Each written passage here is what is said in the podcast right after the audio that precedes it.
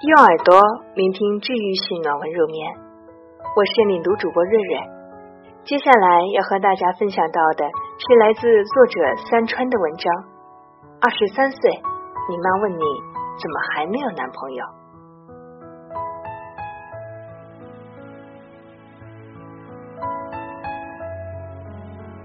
二十三岁，你妈问你怎么还没有男朋友？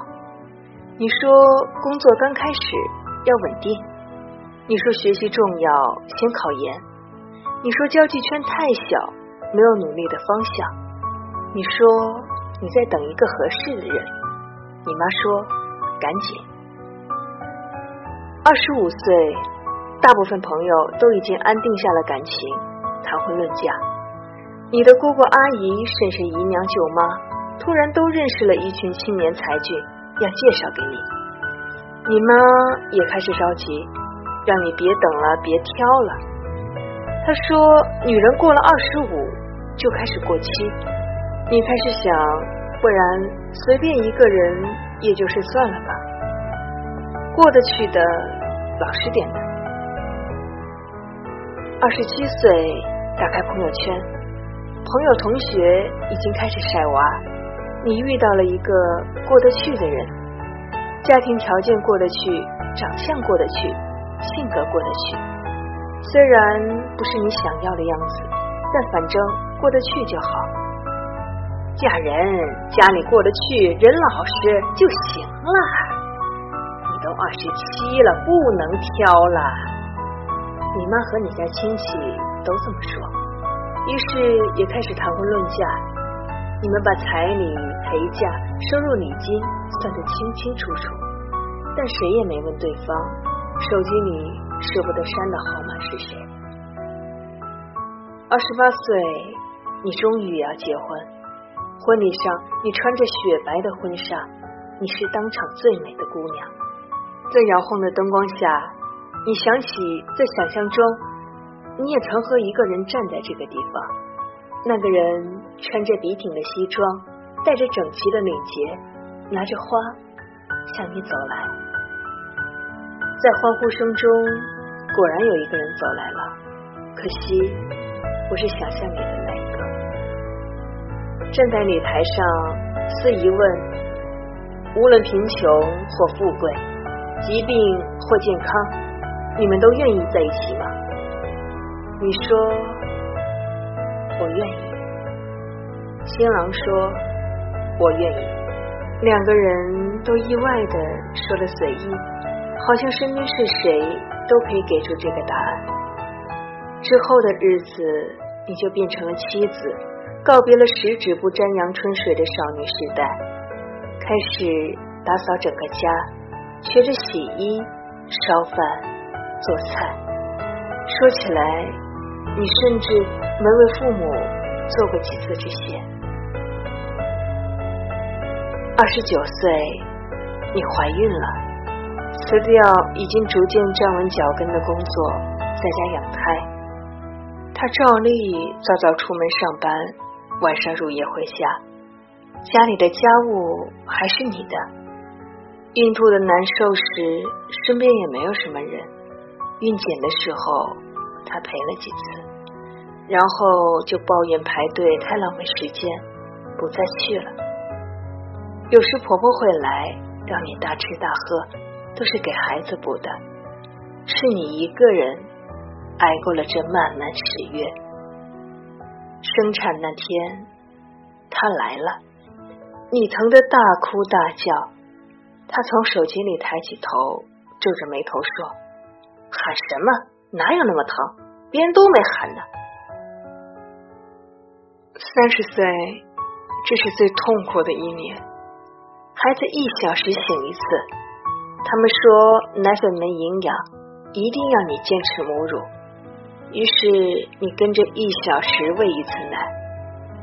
你被婆婆压在床上坐月子，不许落地，不许洗澡，每天喝无数种汤。吃十几种大荤大补的食物，婆婆怕饿着她的乖孙子，变着法的给你下奶。凌晨两点，孩子又哭了，你迷迷糊糊的起来，你的乳量不多，孩子饥饿的吮吸，疼得你抽泣，仿佛那一口口喝的不是奶，是血。回过头，丈夫不在床上，从第三天起，他就嫌孩子太吵，去客房睡了。从这一年起，你想的就再不是裙子、美食、化妆品，而是孩子，孩子，孩子。你再也出不了门，晚上在给孩子喂奶，白天在做家务带孩子，每天披头散发，耳边都是孩子哇哇的哭声。三十三岁，孩子长大了一点，你终于可以轻松点了。带了三年的孩子，从未睡过一个安稳觉，从没有好好吃过一顿饭，站在镜子前。你甚至不敢相信，眼前这个面色蜡黄、头发枯乱的女人是自己。于是打开手机，想给自己买点东西。这三年来，你订单上的全是婴儿用品，却想起自己已经整整三年没有工作，积蓄已经花费的差不多了。所以到了晚上，你跟丈夫说。给我打点钱吧！你丈夫一听就勃然大怒，怎么又要钱？我不是每个月都给你钱了吗？你也生气，跟他理论，养孩子每个月一千块能干什么？问他知不知道一罐好奶粉要多少钱？孩子一个月要喝多少奶粉？又要多少尿不湿？你跟他说，全都是你自己在贴钱。你的丈夫在冷笑。眼神里全都是鄙夷和嘲讽。他说：“说这么多不就是要钱吗？一天到晚在家玩，还花那么多钱。”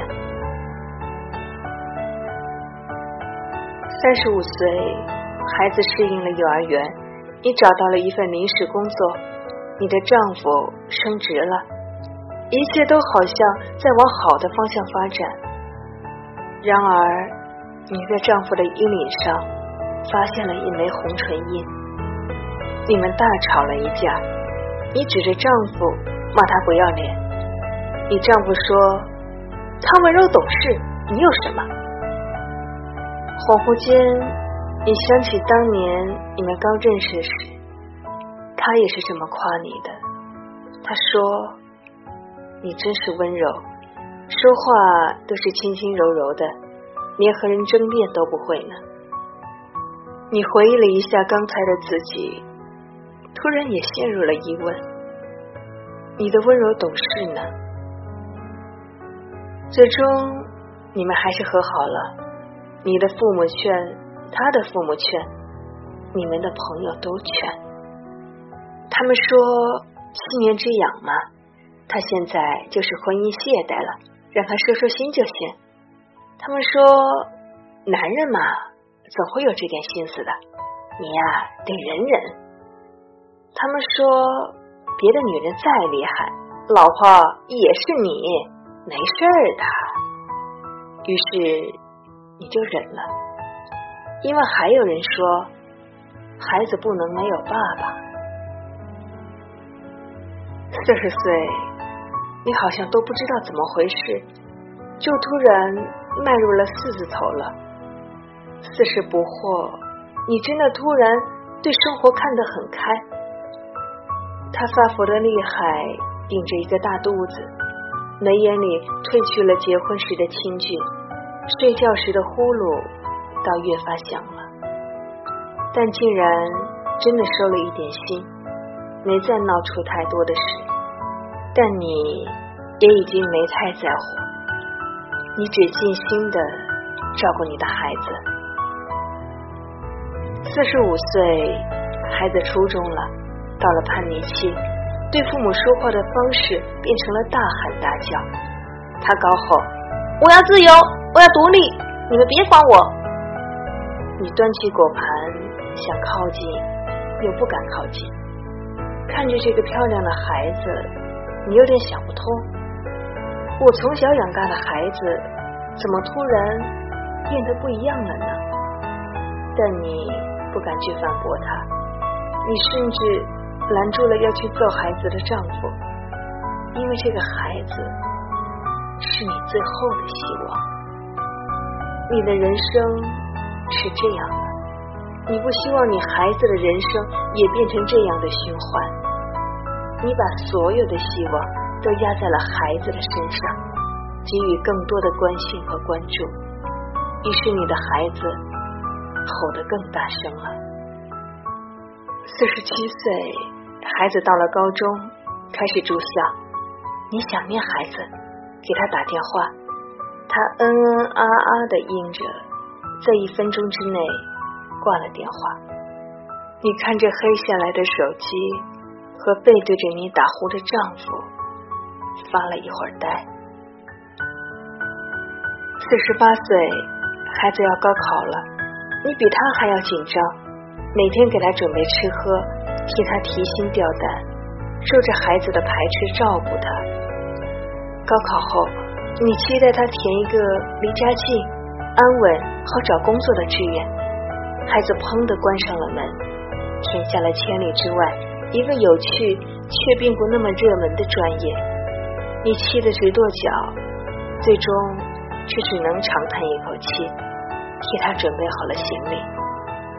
五十岁，你的身体慢慢的变差，远方的孩子打来电话，他说想家。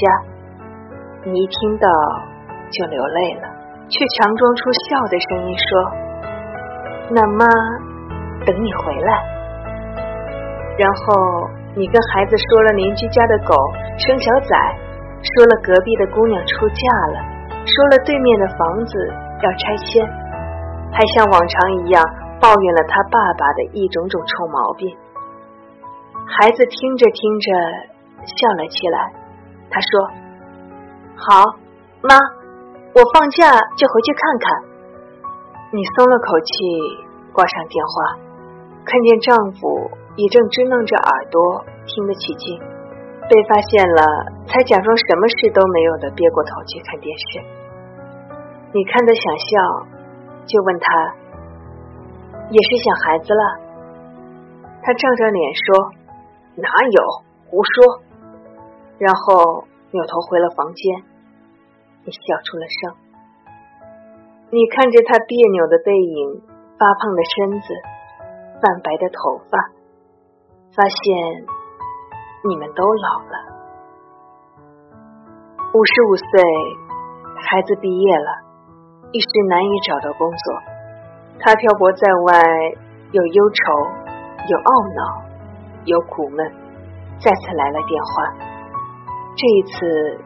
你没有再阻止他，你说：“孩子，去做你想做的。”你说：“妈就在家，再困难的时候，你都还有家。”孩子很高兴，于是留在了那个地方，慢慢慢慢的往上攀爬。你看着他的工作慢慢进入正轨，看着他越来越好，你很高兴。只是他越来越忙，却不再能常回家。于是，你和丈夫坐在沙发上，守着空荡荡的房子，等着一年归家两三次的孩子。六十岁，孩子也结婚了，新娘是一个美丽的姑娘，雪白的皮肤，黑亮的长发，笑起来还有酒窝。很温柔，温柔到你甚至以为见到了自己年轻的时候。他说：“妈，喝茶。”你接过茶，拍着姑娘的手，递上一个红包。你希望他能一直这么温柔。儿子和媳妇一起搬了出去，有了自己的家。丈夫退休了，没事就出门打牌、下棋。也不常回家，家里一下子空寂下来，你不知道自己该干什么了。回忆过去的三十年，你的人生里只有孩子和丈夫。六十一岁，你开始跟着小区里的邻居去跳广场舞，大型的喇叭里放起了那些被年轻人笑话的音乐，你还有点不知从哪入手，但很快就被拉进了人群。楼上的大姐对你说：“你刚来吧，没事儿，跟着我们动就行。”大姐的嗓门响亮，很热情的拉着你一起跳，你跟着他一点点融入了队伍。你们都是附近的女人，都是孩子不在身边，丈夫自己忙着的，于是你们相约以后都一起来跳跳舞，聊聊天。这段时间你过得挺快乐，你终于知道为什么那么多人喜欢来广场跳舞了。那句话怎么说来着？他们跳的不是舞，是寂寞。六十二岁，儿子的孩子诞生了，他们都太忙了，也没有经验，兵荒马乱、手足无措中。儿子拨通了你的电话，他说：“妈，帮我带一下孩子吧。”当年你的婆婆并没有帮你太多，但是今天你儿子的一句话，还是让你无从拒绝。一句话把你拉回到那最痛苦的一面，区别就是这次你是用奶瓶小心的给孩子喂奶。七十岁，孩子的孩子也长大了，你彻底老了，头发花白，跳不动舞了。七十五岁，你躺在病床上，身边围满了人，大家都在哭。他们说你是好女儿，你是好妻子，你是好母亲，你是一个好人。你闭着眼睛，呼吸都很困难了。你知道自己快死了，但你依旧听清了这些话。你有点茫然。好女儿，是说你为了让妈妈安心点，不再唠叨点，就随便嫁人算了吗？好妻子，是说你的丈夫出轨了，还能忍下来的事吗？好母亲。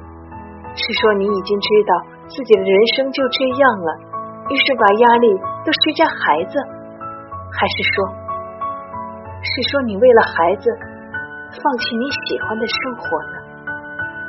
这样就是个好人了。此时你的眼前闪过了很多东西：高中操场上的白衣少年，十七岁飞扬的裙摆。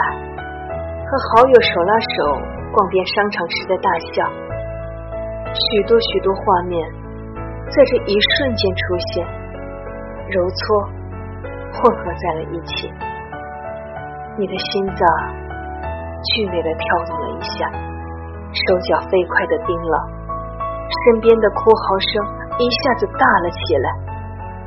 在意识消失前，你只来得及想最后一个问题。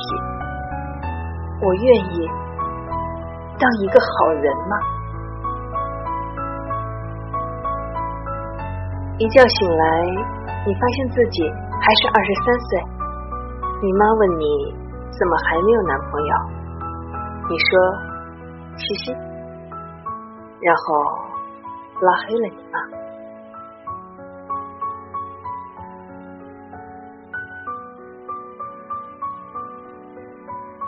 好了，本期的节目文章是来自作者三川，二十三岁，你妈问你怎么还没有男朋友？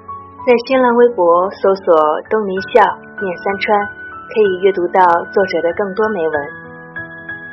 喜欢阅读或者你想要报名领读主播，你可以前往微信公众号“睡前晚安书友会”参与。我是领读主播瑞瑞，我们下期节目再会。